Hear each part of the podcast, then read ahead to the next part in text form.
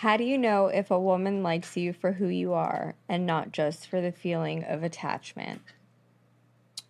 Well, shameless plug, read 3% Man. There's a chapter called It's All in the Numbers. And so it goes through the attraction table, and which is a list of from like 5 to 10, 10 being where a woman's in love with you, 5 where you're just kind of barely hanging on.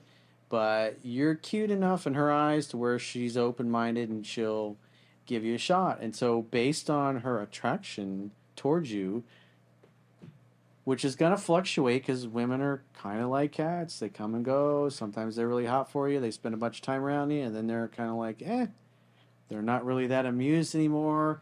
And you can't let those things bother you. But there are things women will say, things women will do, and it doesn't matter what cultural background or religious background, doesn't matter where they are, they all say the same things.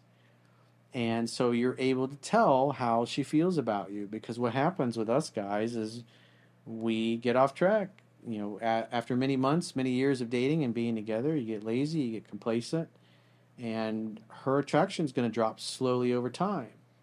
And as you notice, a woman who's a 5 or a 6 is saying and doing the things that a woman's a 5 or 6 versus a few months before when it was like a 9 or a 10 all the time, then you know that things have gone south. But if you know the material well, then you catch yourself, you take corrective action, and you get back to doing the things that you stopped doing. It's just, when I was in real estate, I used to train salespeople, and what salespeople would do is they would work real hard to get a bunch of deals in the pipeline, then all the deals would close, they'd make a bunch of money, and then they would go out and party, they would have stopped prospecting, and then they spend most of their money, and they're like, oh, I don't have any money, no deals coming in the pipeline because they weren't prospecting, and then they're, you know, back again, working, hustling real hard, trying to generate leads, trying to show houses, trying to get loans, all that stuff, and it's just, that's how salespeople are. When they're broke, they're working hard. When they have a bunch of money in the bank, they're hanging back and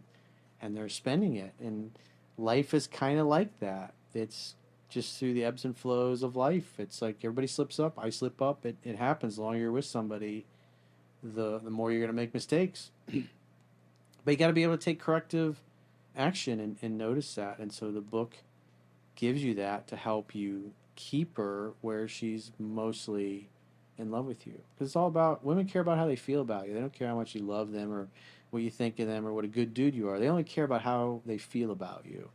If they don't feel good, if they don't feel loved, they don't feel happy, if they don't feel safe, it's not going to end well.